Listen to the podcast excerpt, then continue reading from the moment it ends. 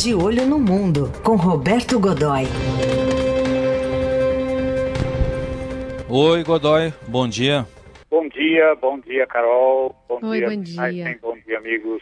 Bom, e a Suécia? Caiu na real agora do coronavírus? Pois é, rapaz. Demorou um pouco, né? Mas caiu e tragicamente. Veja só, uh, a Suécia, é, o curioso, eu acho que esse é o grande destaque, a matéria, inclusive na edição impressa do Estadão, né? Uh, eu, é, é que é um dos países, dos três países mais civilizados, mais avançados do mundo em qualidade de vida, é um país muito rico, uh, enfim, está ali naquele bloco dos países do norte da Europa, dos nórdicos, né? Que conseguem coisas como, por exemplo, monarquias parlamentaristas, predominantemente socialistas em alguns momentos, enfim, e convivem extraordinariamente bem com isso. Então, é um, é um cheio de, de coisas positivas, tem planos, programas de saúde pública extraordinários, é, a tal ponto que é, vários funcionários, por exemplo, tem uma porção de brasileiros que trabalham em empresas locais, trabalhavam nas filiais dessas empresas aqui no Brasil, foram transferidos para lá e optaram por levar com eles o seu plano de saúde. E lá descobriram que o plano de saúde privado, que era o, o, o que eles tinham aqui no Brasil, eh, embora seja operacional, ou seja, você possa usar esse plano de saúde lá, a saúde pública é bastante melhor, quer dizer, não faz sentido, né? E aí, de repente, exatamente num desses países, Uh, a Suécia, acontece um descuido, foi realmente um descuido, o parlamento está brabíssimo com essa história, né? uh, e está querendo saber por que que isso aconteceu. Quer dizer, num país de dez milhões de habitantes, portanto com menos, menos de dez milhões, quer dizer, perto de dez milhões, uh, uma população menor que a da, da, da, da, da cidade de São Paulo, né? Uh, você tem, ontem, por exemplo, eles estavam fechando números como mil e trinta e três mortos, uh, cento e catorze nas últimas uh, vinte e quatro horas e onze mil e quatrocentos uh, casos que eles consideravam esse número uh, uh, irreal, porque uh, eles também estariam sofrendo com as subnotificações, assim como o Brasil e vários outros países estão passando por essa situação. Para a gente levar, veja o que significa cento e catorze mortes em vinte e quatro horas na Suécia, no Brasil foram duzentas mortes, mais ou menos, há pouco mais de duzentas mortes em vinte e quatro horas, e já foi considerado um baita de um escândalo. Claro, qualquer morte é um escândalo, uma morte é muita morte, né? E, portanto, cria, criou-se ali uma situação estranha. O primeiro-ministro Stephen Löfven vem sendo profundamente pressionado, seriamente pressionado, para tomar algum tipo de... de, de, de, de para tomar, para tomar providências restritivas. Veja, os vizinhos ali, como eh, os vizinhos regionais, a Finlândia, por exemplo, tem nove vezes menos casos, e é menor ainda do que a Suécia, nove vezes menos casos, a Noruega tem quatro vezes menos, e a Dinamarca duas vezes menos. Quer dizer, ontem, o, o, uma coisa muito incomum lá, o, o jornal, o principal jornal de Estocolmo, o, o Dagens Nyheter, publicou um artigo na primeira página, aquilo que aqui a gente chamaria de editorial de capa, né? Um artigo na primeira página assinado por alguns dos maiores especialistas do país, eh, cobrando medidas eh, restritivas. O que aconteceu lá? Quer dizer, É, nada, simplesmente decidiu-se que era possível administrar a, a, a pandemia. É, era possível administrar o surto. Tava, foi tratado, na verdade, inicialmente como um surto. Então, o comércio continuou funcionando, bares, restaurantes, é, o país continuou aberto, é, continuou recebendo estrangeiros, mesmo, veja, continuou aberto mesmo quando era um sinal que tinha que ter sido levado em conta com bastante antecipação, né? É, outros países estavam fechando, inclusive, é, não havia mais voos, né? Não havia mais, o, o turismo estava caindo, e, essa, e o país continuava funcionando uh, como se nada houvesse, livre, leve, solto ali, né? E tocando a vida como se nada houvesse. Uh, resultado disso é essa situação e um dado trágico que é dentro, mais uma vez, a gente ontem, no nosso último comentário, nós falamos da crise dentro da crise, dessa vez é a tragédia dentro da tragédia. O, o país tem uma política social uh, bastante efetiva, né?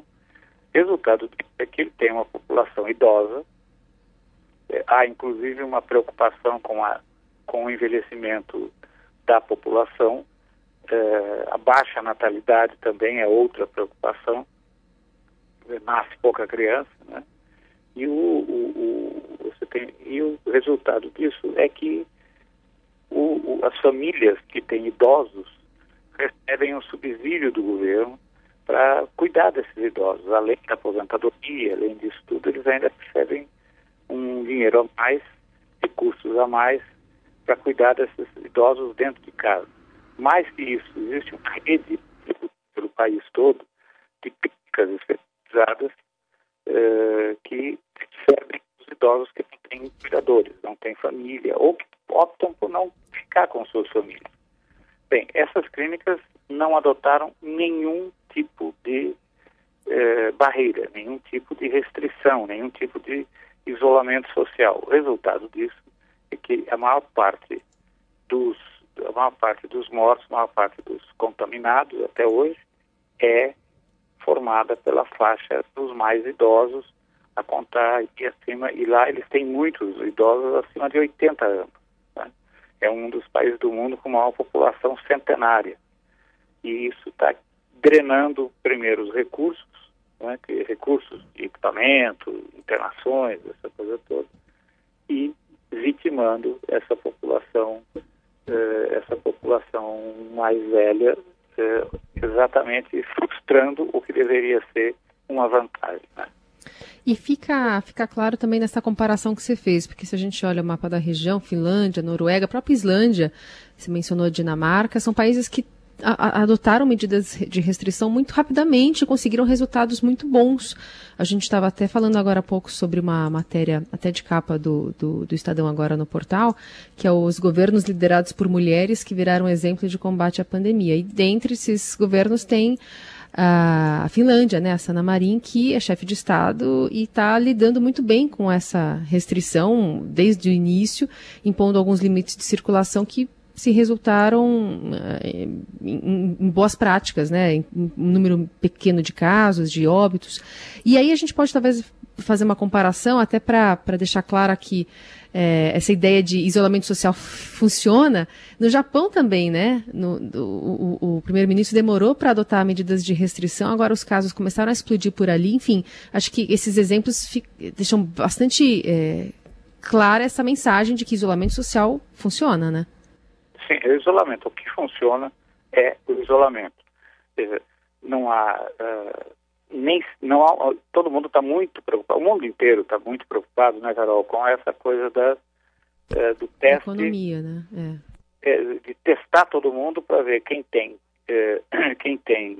Quem já tem anticorpos estaria, teoricamente, imunizado e, portanto, poderia voltar ao trabalho e não seria mais uma preocupação em relação à doença, à possibilidade de desenvolver, de, de, de ser infectado pelo, pelo, pelo coronavírus e de vir a desenvolver o, o, a covid dezenove. Bem, na própria Suécia já, já se sabe que não é bem assim, quer dizer, não há uma garantia total de que os, uh, os portadores, de, de, os portadores da, do, dos anticorpos sejam imunes a uma eventual, uh, uma eventual reinfecção, quer dizer, uma recaída em algum momento. Quer dizer, então, e, e isso ainda está sendo em estudo, está sendo estudado. Eles mesmo uh, usaram a expressão, é um, é, um, é um trabalho em progresso, a gente está investigando isso. Quer dizer, existe, é claro que aumenta significativamente, substancialmente a resistência, a possibilidade é pequena, até onde se sabe, mas ela não, tá, não pode ser totalmente descartada. Então, você tem muitas incertezas, e o que aconteceu na Suécia, eu acho que deve ser, realmente servir de alerta aqui no Brasil, né, onde a gente tem essa possibilidade de mudança da, da, da política federal em relação à contenção das pessoas, é que, de fato, se você facilitar, aí o bicho pega para valer, como já está acontecendo. Quer dizer, veja, não que ele não esteja fazendo isso, mas pode se tornar ainda pior, uhum. bastante pior. Sim. Um custo social e econômico que a gente não sabe nem onde é que vai parar. Tá aí, análise de Roberto Godoy, acompanhando também a pandemia pelo mundo, e sexta-feira ele está de volta aqui. Obrigado, Godoy, até sexta. Olha só, e só um pitacozinho final, você viu aí, a, a, a Carol lembrou bem, mas tem uma coisa curiosa.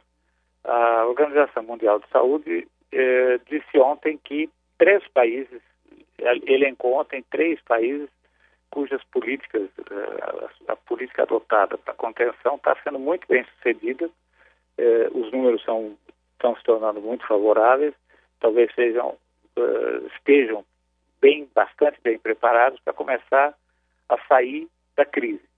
Nova Zelândia, Alemanha e Taiwan. O que é que eles têm em comum? São dirigidos por mulheres. Parabéns. É isso aí. Até sexta, agora. Um grande abraço, até sexta.